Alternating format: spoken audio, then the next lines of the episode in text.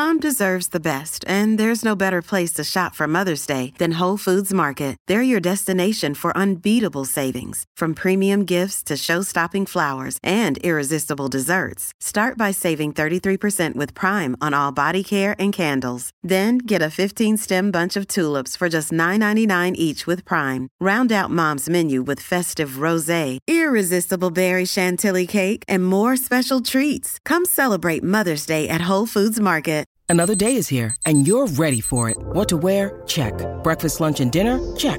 Planning for what's next and how to save for it? That's where Bank of America can help. For your financial to-dos, Bank of America has experts ready to help get you closer to your goals. Get started at one of our local financial centers or 24-7 in our mobile banking app. Find a location near you at bankofamerica.com slash talk to us. What would you like the power to do? Mobile banking requires downloading the app and is only available for select devices. Message and data rates may apply. Bank of America and a member FDIC. Hey, it's Ryan Reynolds, and I'm here with Keith, co-star of my upcoming film, If, only in theaters May 17th. Do you want to tell people the big news? All right, I'll do it. Sign up now and you'll get unlimited for $15 a month in six months of Paramount Plus Essential Plan on us. Mintmobile.com slash switch. Upfront payment of $45 equivalent to $15 per month. Unlimited over 40 gigabytes per month. Face lower speeds. Videos at 480p. Active Mint customers by 531.24 get six months of Paramount Plus Essential Plan. Auto renews after six months. Offer ends May 31st, 2024. Separate Paramount Plus registration required. Terms and conditions apply if rated PG. Welcome to the New Books Network. Hello and welcome to another episode on the New Books Network. I'm one of your hosts, Dr. Miranda Melcher, and I'm very pleased today to be speaking to Dr. Jennifer Evans about her book titled Men's Sexual Health in Early Modern England, published by Amsterdam University Press in 2023, that asks the very straightforward to ask question of how did men cope with sexual health issues in early modern England? The answer is obviously not nearly as straightforward as asking that question, and that's what makes it so interesting. So, Jennifer, thank you so much for coming onto the podcast. Thank you so much for having me. It's a real pleasure to be here. We're very glad to have you. Could you start us off, please, by introducing yourself a little bit and explaining why you decided to write this book? Yeah, so I'm a senior lecturer in history at the University of Hertfordshire and I co lead the BA undergraduate history programme uh, there. The book is a culmination of my postdoctoral project, which I began a very long time ago in 2013. And it really came out of my PhD project, which was on the relationship between infertility and sexual pleasure. It looked at how aphrodisiacs were thought to work in the 16th, 17th, and 18th centuries. And as part of that project, I realized there's a lot of historical work on women's reproductive health in the past. And in fact, that's what I'm working on now myself.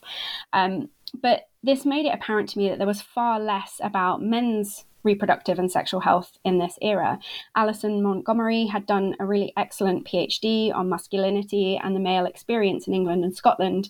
But beyond that, there wasn't much about how medical writers wrote about these conditions or how men really responded to um, a broad category of, of health problems that I've kind of called genitourinary issues. So there's a lot of scholarship on impotence and not much else. So I thought there's a gap, um, and I am the person to fill it. Wonderful. Um, thank you for taking us through that gap, or kind of outlining it, I suppose, uh, so that now we can ask you to help us answer it. Um, before we kind of get into the details, though, of that answer, can we talk a bit about obviously the title mentions a time period, early modern mm. England, but that that can mean a lot of different things, and there's a lot going on at this point in time. So, can you tell us more about the time period that the book covers and how you decided this? Yes. So the book covers the 17th and early 18th centuries. There are a few references to 16th century works that are reproduced in the 17th century. And really, it's looking up until the point of about 1740. Um, and in part, that's because throughout the late 17th and particularly in the early 18th century, the way the body is conceptualized is starting to shift. There are challenges to the dominant Hippocratic Galenic humoral model of the body. Um, that does still frame most of the discussion.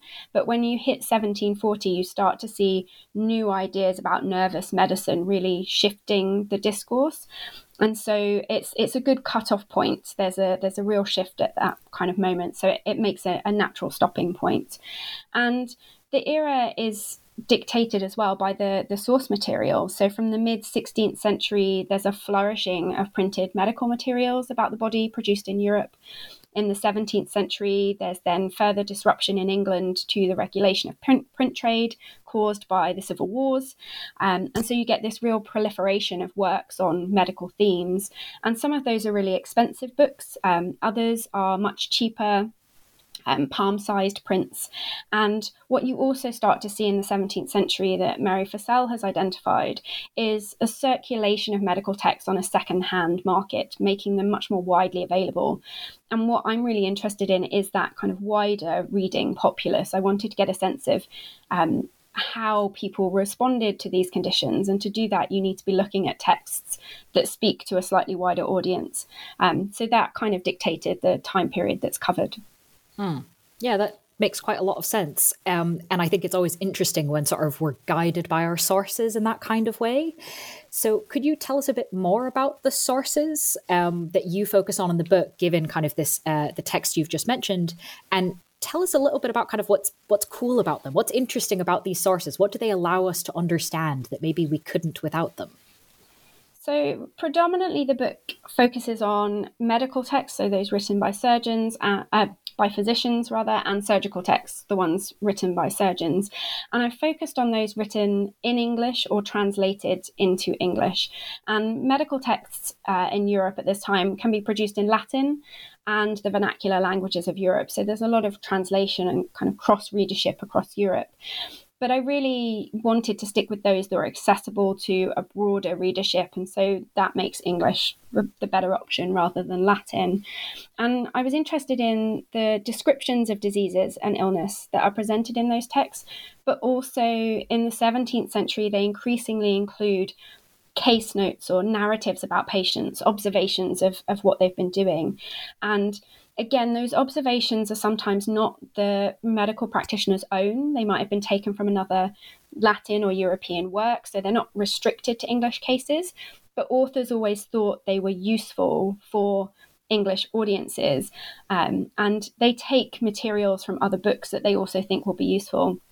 And I find it quite interesting that some of them even kind of beg their reader to um, accept the knowledge and stories that are presented, even though they're they're the product of a foreign country, as they term it.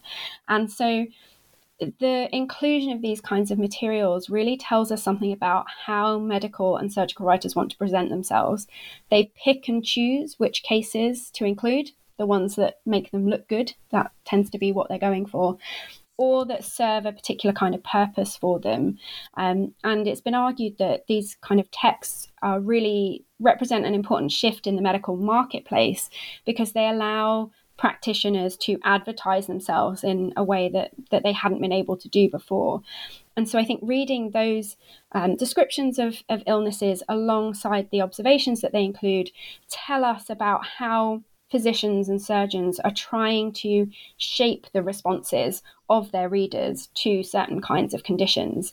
Um, and it also fascinatingly shows us their frustrations with these men, how they try and attempt to encourage them to be good patients and to act in appropriate ways.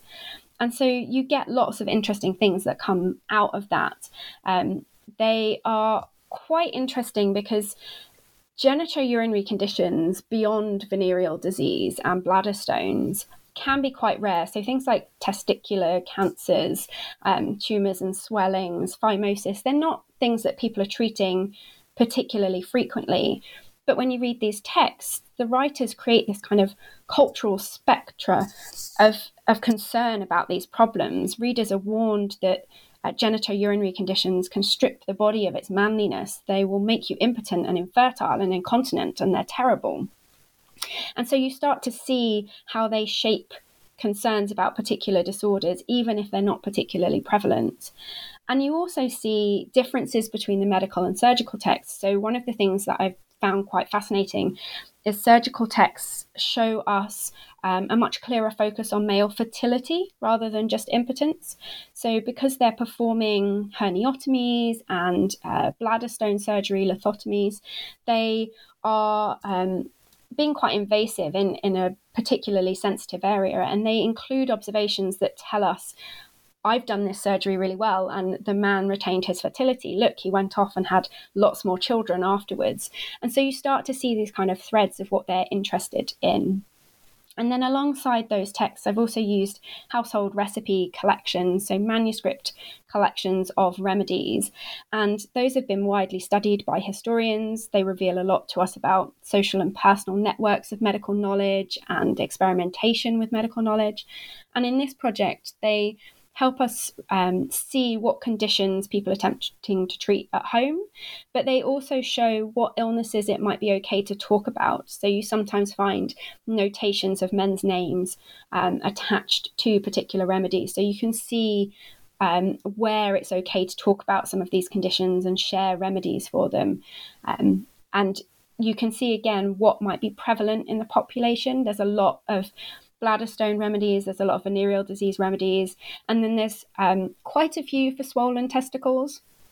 But there's far fewer for things like phimosis or other more complex disorders. Thank you for taking us through those sources and kind of the things that they're saying and what that what we can kind of glean and understand from that. You know, particularly things like this isn't actually that common, but it shows up a lot in the text, or kind of what are people doing in terms of medical practitioners versus home that I think it's perhaps easy to go, oh, that's just a medical textbook. That's not that interesting. But it's like, no, wait, hang on. There's all sorts of things that we can figure out from this. And I wanted to ask you, I guess, I suppose, more about some of the points you raised, um, particularly the idea of kind of fertility um, and health, not just being about impotence. You, I think, very helpfully organized the book in a lot of ways around kind of the life cycle. You know, what are the concerns around um, being a small child, being an older child, an adolescent, middle aged, older, etc., to kind of group together what the different concerns are. So if we follow that same structure, can you tell us what the thinking was, um, what the conceptions were around this area of health if the patient were sort of adolescent men or younger boys going through puberty? Um, to what extent was this kind of a particular time of concern, or was it just sort of the same as earlier childhood or infancy? What, what's going on if we look at this part of the life cycle? So it's it's one of the the fascinating things about these books is that we can see men at different points in the life cycle, and the medical texts offer some similarities in how they talk about infancy, childhood, and puberty.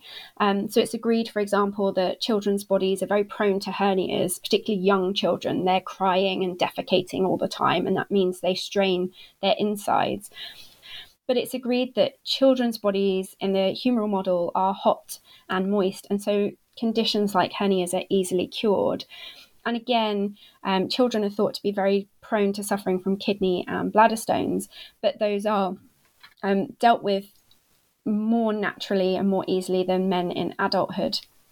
And finally, children's bodies are also thought to be prone to incontinence that would resolve itself in most cases. And so there's a kind of set of conditions that are thought to affect young boys.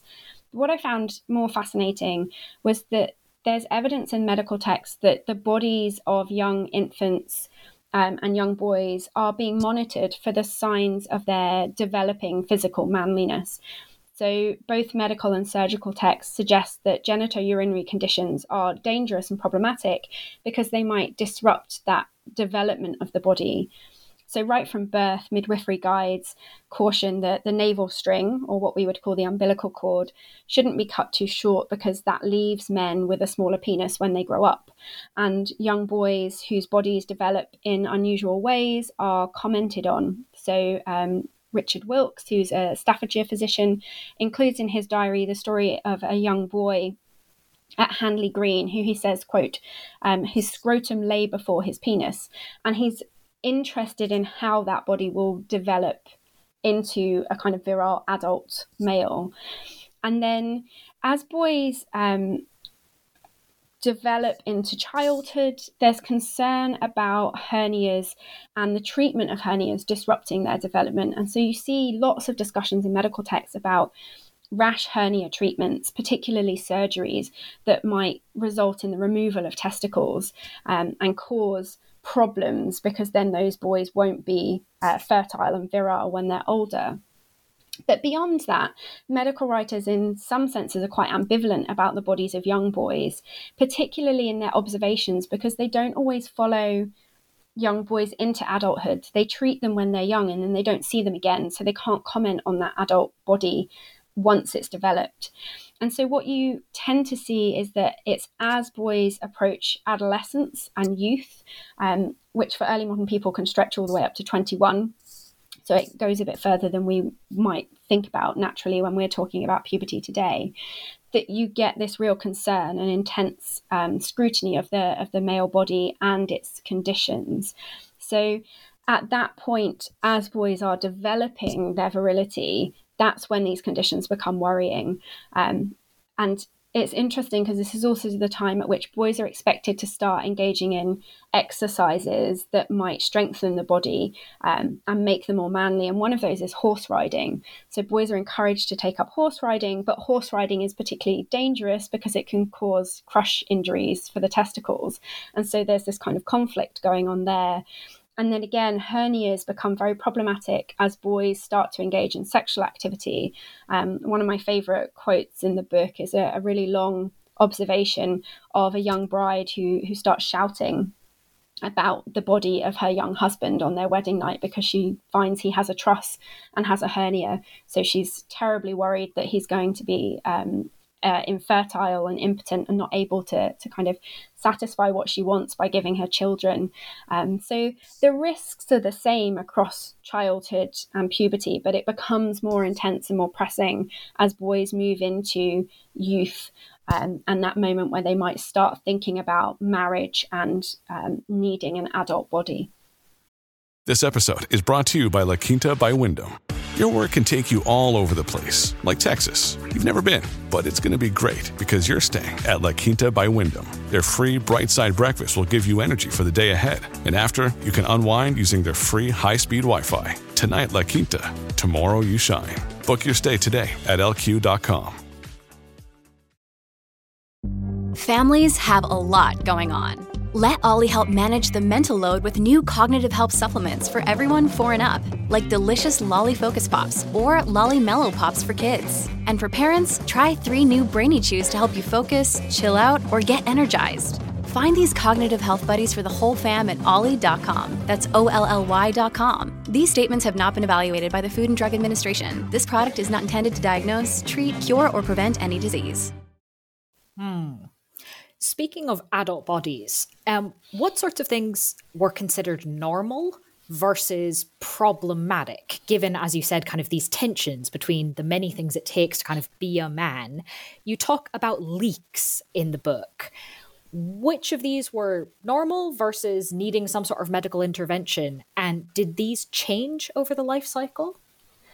Yeah, so um, incontinence and leaks are expected for children's bodies, um, urinary leaks in particular. But the manly adult body is supposed to be much more dry and contained. And this both feeds into and is fed by notions of self restraint and self management that are central to particularly 18th century notions of masculinity and what it means to be a man. So a young boy's incontinence might not be problematic, but that of an adolescent boy suddenly becomes uh, a negative issue because he should be starting to demonstrate self control and self restraint. And we see this play out in observation. So, Michael Ettmuller, his text has um, a line that says, In children, it's overcome by nature before the 25th year of age, or else it accompanies them to the grave. And so you can see they've got until they're about 25 to master continence. And after that, it's seen as a, an irreparable problem. Um, and you see it in uh, other cases as well. So the royal physician, Sir Hans Sloane, treats a youth named John Plowden for incontinence. Um, and Lisa Smith, who's a fantastic historian, has examined that case in detail and shown how the discussions around that case emphasize Plowden's lack of self control. Um, the, the, it's a medical issue, but it's tied to his ability to regulate himself. And so leaks can be problematic in that kind of way. Um, but it's not just leaks with urine that are problematic. There are other issues as well. Um, so genitourinary conditions can lead to nocturnal emissions, um, what we would now call kind of wet dreams, or the release of seed or seminal matter without sensation. And again, they're interpreted in slightly different ways depending on the cause. So a lot of times, those sorts of issues are related to venereal disease. And venereal disease um, is problematic. Um, it causes what medical writers describe as laxity in the body or over hasty ejaculation. John Marten, a surgeon, claims that it results in men letting their seed slip away from them, even just through thinking of enjoying a woman. And so that's damaging that self restraint and control, but it's doing so through uh, a disorder that is stigmatized and shameful and is the result of poor self regulation in the first place. Whereas in older men, those same kinds of leaks, um, the loss of seed is thought to be a result of the aging body. The older body produces weaker, colder seed and has weak, weaker retentive faculties, so it can't hold things as well. And so in older men, you don't get that same moralizing all the time unless it's clearly the result of a venereal disease. Um, they can explain their leaks without being kind of shamed for venereal disease in some senses. And in part, that's connected to the fact that older men's bodies are thought to become leaky more broadly. Um, aging men are sometimes described as entering a, a second childhood, um, which reflects that kind of sense of incontinence might come back.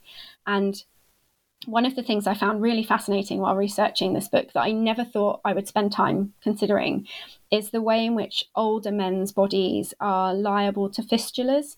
They undergo treatments and surgeries for hernias and bladder stones, and they're often left with fistulas that leak urine. Um, and those fistulas are just plugged with a piece of fabric, and that's how you manage the flow of urine. And Obviously, this is problematic. It makes their bodies offensive to some people. They're smelly, they're not nice to be around. But there's a difference in how surgeons and men themselves see this. So, men complain of being left with these fistulas. They want help to resolve them. And surgeons like Richard Wiseman turn around and say, well, why are they maundering? Why are they complaining? They have been cured of their condition. They should just be happy that we've cured them. And so there's this distinction between medical writers who seem to think it's okay for older men's bodies to be leaky and patients that clearly want to restrain those flows and want to, to restrict them and, and have a, a complete body that they can have control over. So I'd like to pick up on that, right? That idea of kind of how the patients feel about this. Um, and you mentioned earlier the idea of shame one thing that I think we think of a lot um, in early modern and honestly even after that um, is ideas of this these sorts of complaints being particularly sensitive, being particularly prone to shame and concerns about privacy.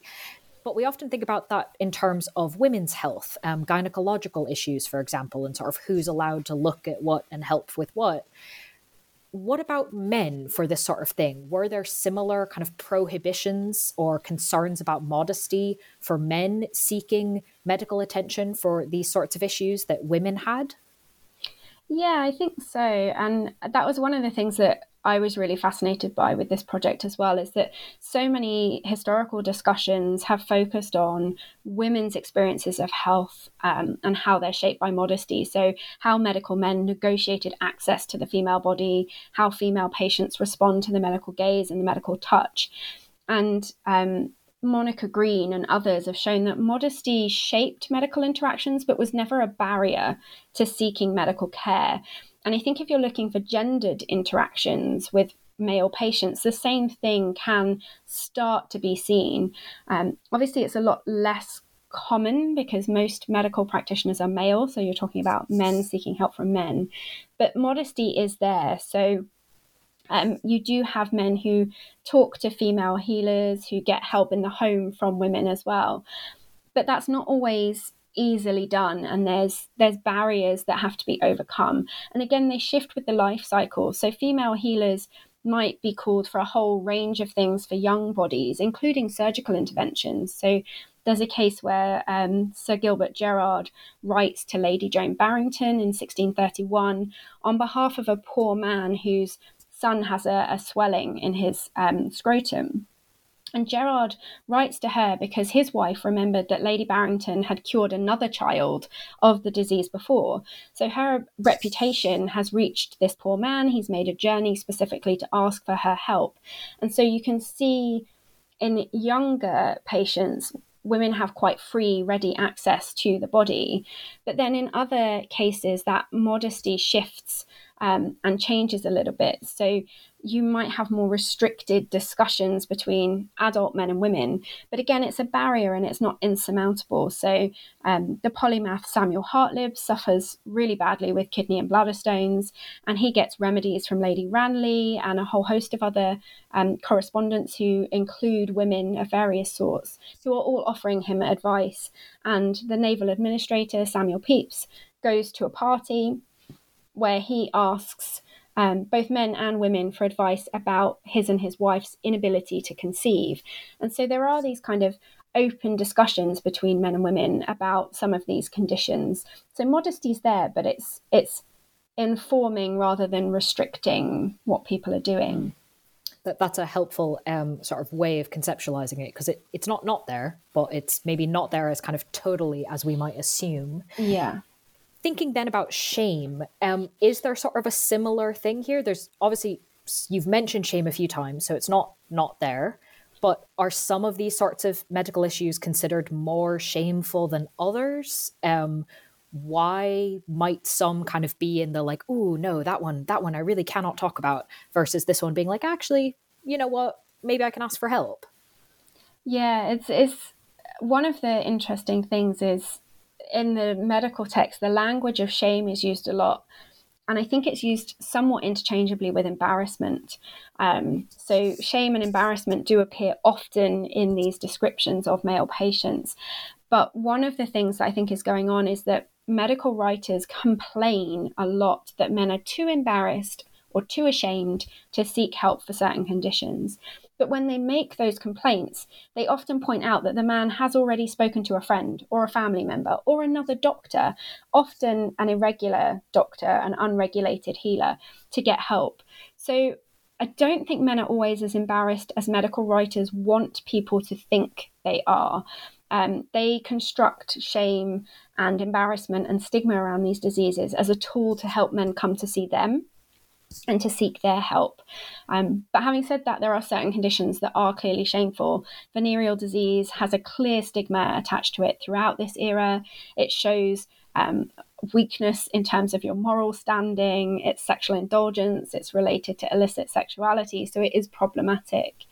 And hernias are often described as being hidden. Lots of men apparently hide their hernias, but it's not made clear in the medical text why. There's no discussion about why they're embarrassing, but they are clearly expected to be embarrassing. Um, and that's perhaps again connected to these ideas that hernias disrupt sexual performance and, inf- and cause infertility.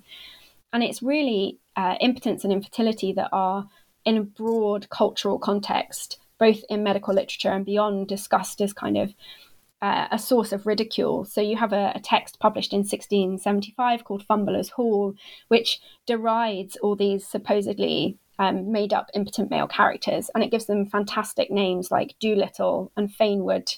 Um, and then it lists the complaints and grievances of their wives who are unsatisfied with their with their husband's performance and you see ballads. Um, the Sorrowful Bride, for example, jeers at a 21 year old husband who can't take his wife's virginity despite her best efforts to rouse him. So, culturally, there are certain things that are laughed at and are thought to be problematic. But other conditions are less embarrassing. Bladder and kidney stones are quite frequently spoken about. Um, there are examples of men keeping the stones that they pass or have removed and showing them to people. Um, so clearly, there's less stigma attached to that. And I wonder if that's because of the prevalence of it as a condition um, and because it's not caused by any illicit behaviors. But also, it doesn't have many visible external symptoms. It's excruciatingly painful, and some men are limited in their mobility by it, but it's not visible on the body in the same way. And so, partly what shapes shame and embarrassment is what condition you've got. But then I also think it's tied to who you're talking to. So, one medical text um, talking about hernias suggests that um, men keep them hidden, but a near friend likely knows about the condition. And again, recipe books suggest to us that certain types of disorder are discussed and remedies are shared for them, and people are talking about who's been treated and who's been cured. So, there's there's layers to that shame and embarrassment. And I think one really interesting case is a man who seeks help from a medical practitioner. And it turns out that he'd gone to his friend to help him with his phimosis, um, which is a, a, tightening of the foreskin that causes um, problems during an erection. And the friend had told him just to have lots of sex. And so that's what he had been doing up until that point. And that's something you think might be bound by modesty or shame, but they were clearly talking about it quite openly.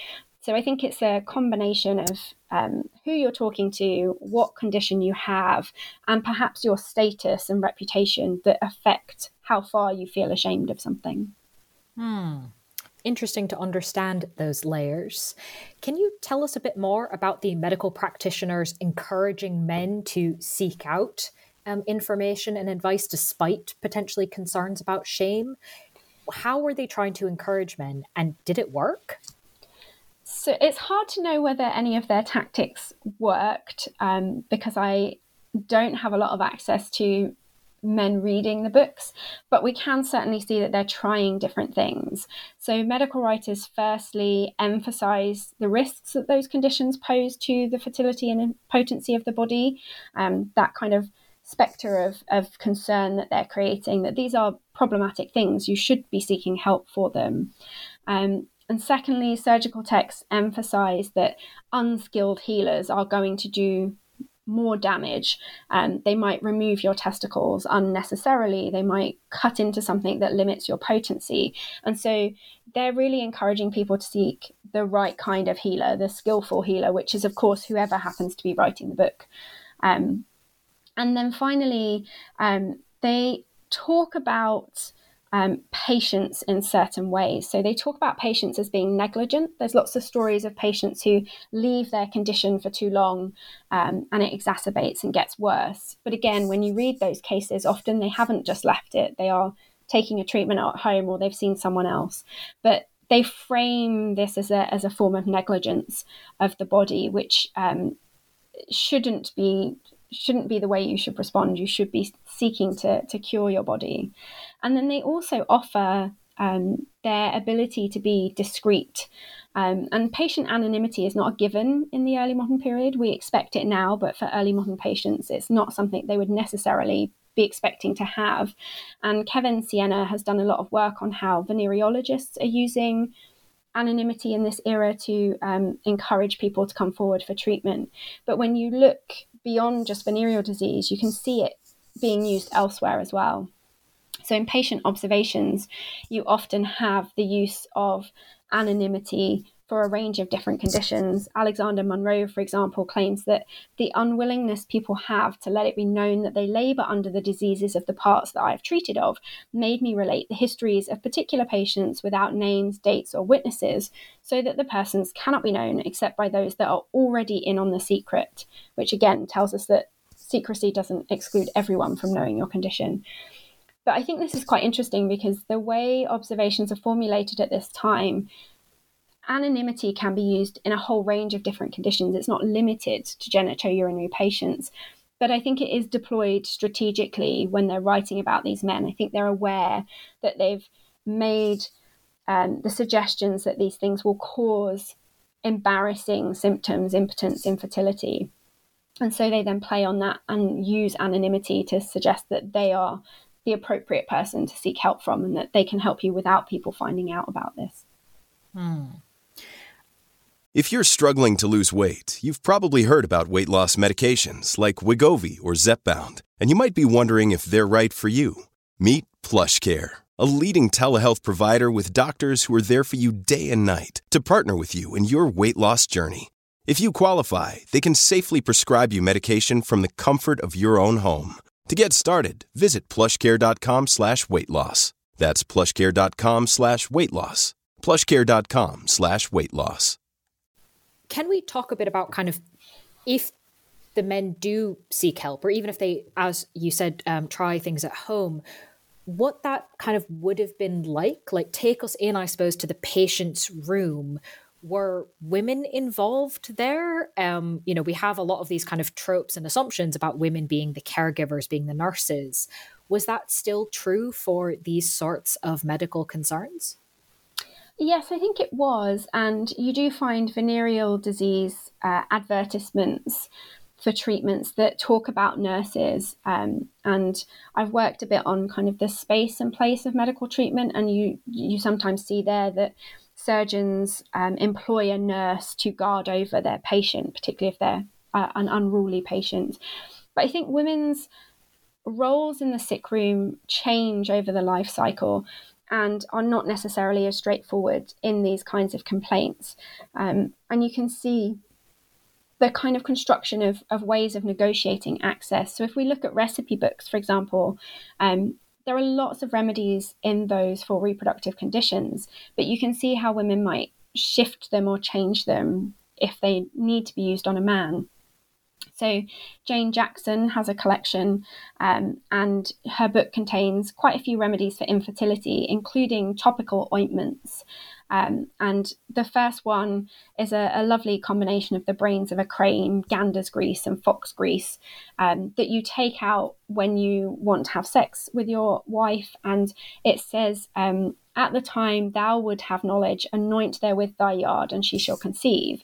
So, although this is nominally Jane Jackson's recipe book, um, and the remedy might potentially have been made by a woman, it's the man who anoints himself.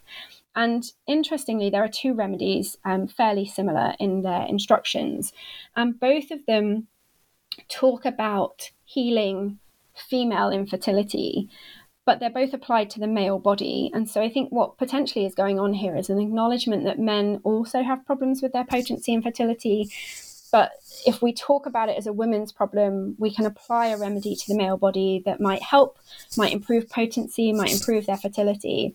But the man can think about it as a, a woman's um, remedy, a remedy for the woman's body. So you've got that kind of negotiation going on.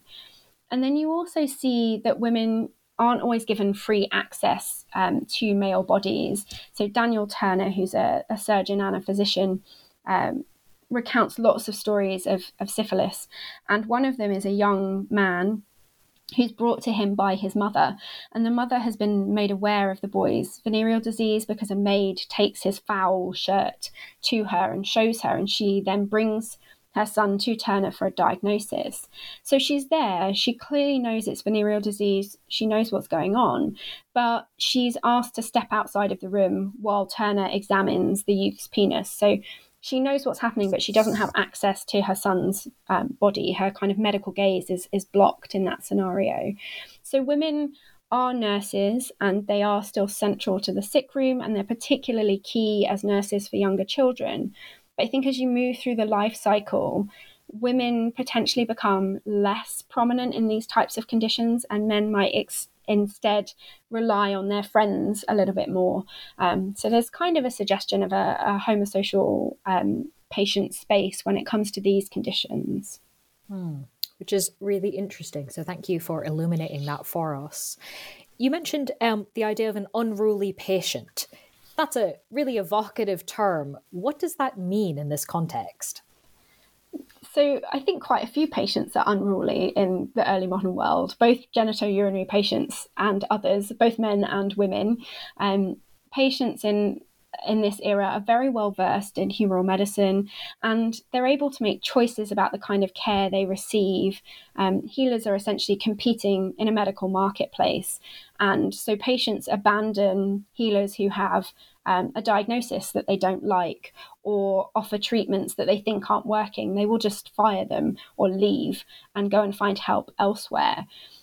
And in part, this is because the authority of medical practitioners over their patients is quite tenuous and it's negotiated throughout the medical encounter. But then you also see added layers of unruly behavior. Um, so once these medical practitioners manage to attract clients, they've coached them in, they've said they'll be discreet, they manage to get them through the door they then have all these frustrations with how they behave. Um, so Felix Wurtz's surgical treatise um, of 1658 complains that patients are like children, still desiring things which are offensive and hurtful. And in particular, those things are alcohol, food, and sexual activity, which should all be moderated during treatment. And you see this um, particularly with genitourinary conditions, there's a need to avoid sexual activity. Um, Alexander Read, for example, says that hernia patients need to forbear laughter and venery during their treatment. And it's clear that patients don't always follow that advice. So there's a case recorded um, by Matthias Gottfried Purmann from 1694, where a 28 year old draper is being treated for a wa- watery swelling in his penis. So he has an incision made, the water is released, um, the swelling goes down, and then um, Purmann frustratingly writes that the draper made use of his young wife as formerly, whereupon the swelling returned. And this again is framed as a very bad choice on the patient's part. Um, it leads to repeated treatments, and unfortunately, in this case, excessive pain, insomnia, and eventual death but it's framed as though um, it's a lapse in judgment. He couldn't he couldn't stop um, eating or drinking or, or engaging in sexual activity, and that comes up over and over again. And it links with these ideas of self control. So these men put their recovery at risk by a failure to demonstrate self control over their bodies. But again, there's a difference in how medical writers write about these things and how men might have perceived it. So Hannah Newton's done some really fantastic work on notions of recovery and shown that um, men in particular use the resumption of eating and sexual activity as a way to show their recovery as a part of a recovery narrative. And so um, men might eat voluptuous meats and uh, things that are aphrodisiac in nature to promote their lusts and show that they are now fit and healthy.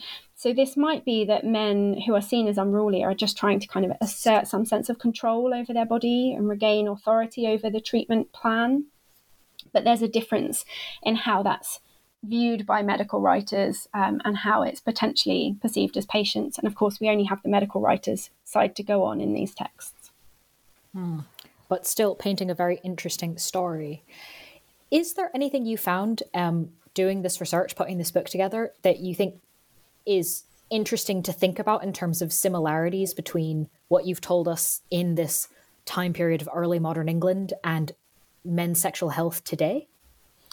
Yeah, I really do think there are lots of intriguing threads that link men of the past and today. Um, in fact, one of the reasons I was interested in this topic was right at the moment where I was starting to to see this gap in the historical literature, um, in the kind of early 2010s, there were lots of charity campaigns and uh, information campaigns about men not seeking medical care and not talking about issues like impotence, um, infertility, and in particular at that point, prostate cancer. Um, and so I think what's interesting is the men in the past seem to be a little bit more open in some ways, particularly when talking to friends and family. They ask for remedies, they ask for medical advice, they ask for referrals to medical practitioners. And now, as we come into the 2020s, we're starting to see men shift in the same way. Men are becoming more open. Well, I hope they are anyway. Um, and you have documentaries. There was a documentary on the BBC a couple of years ago about two young brothers. Um, I say young, they're young to me, they're in their 20s and um, talking about their infertility um, and the potential impact it would have on them. And I think that marked quite a notable shift. You know, having a documentary that's quite open about these kind of conditions means I think it is becoming more acceptable for men to talk about sexual health more openly and reproductive health. So they're kind of moving in line with 17th and 18th century men. And I think in part that's because the underlying concerns that frame these discussions haven't really changed at all. If you go to the NHS website today, it's got a dedicated section for men's health, um, and men there are directed towards um, a whole series of questions. Um, they're quite interestingly phrased. So, how can I improve my chances of becoming a dad? Why is my penis smelly and sore? What is this lump on my penis? And what should my testicles look and feel like? Um, there's lots of others, but those are the kind of ones at the top. And you can see there, the top one, how can I improve my chances of becoming a dad, is about fertility. And so that underlying thread of the importance of fertility to men's lives has remained from the 17th century to today. Um, and it still continues to underpin all of these discussions about sexual health problems. And then I also think there's a quite an intriguing link in terms of who help should be sought from. So early modern medical texts complain about irregular healers and quacks, um, the unlicensed practitioner selling potentially dubious wares. And today we have the internet, which aptly kind of stands in place of an early modern charlatan. You can look up information, potentially not always accurate information. You can try remedies that are promoted on social media before you speak to a doctor. So there's that still that same connection about who should you be talking to, where is appropriate help um, and appropriate information sought from. Hmm, some very interesting links indeed. Thank you for highlighting them for us. Um, I do have a final question, though maybe not quite about the book, if you'll allow it. Uh, this book is obviously done, it's out in the world. Is there anything, therefore, that you might be working on now or looking to work on, whether or not it's a book, whether or not it's on this topic, that you'd like to preview or highlight? So I've actually um, gone back to women's bodies. Uh, having spent 10 years working on men's bodies, I've gone back to women's reproductive health and I've been working on miscarriage and experiences of miscarriage in the 17th and 18th centuries. And in part, that was prompted during lockdown when we couldn't access the archives. I had lots of recipe books um, on my machine, so I went back through them um, and I'd been collecting little bits and pieces over that 10 years to do with miscarriage. So I've, I've recently published two articles on that, but I'm working it up into a bigger project, hopefully a book, but we'll see how it goes. Um, so at the minute, I'm thinking about how weather and travel and other kind of everyday experiences were implicated in pregnancy loss. And I'm also trying to think through um, the ways in which pregnancy loss align to infertility. And then um, outside of that, I'm also writing an article with Sarah Fox at Edge Hill University about preparation for birth in the 18th century. So we found some really intriguing remedies um, that you take about six weeks before you expect your labour to start. So we're thinking about the notion of felt maternity in late pregnancy and how those remedies reveal kind of multi layered experiences of time in pregnancy. So, yeah, I've really gone back to women's bodies for a little bit. Some very intriguing questions, though. So, thank you so much for um, giving us that preview. And if the project does become a book, uh, please let us know. We'll have you back. Uh, but in the meantime, of course, listeners can read the book we've been discussing, Men's Sexual Health in Early Modern England, published by Amsterdam University Press. Jennifer, thank you so much for being with us on the podcast. Thank you so much. It's been a pleasure.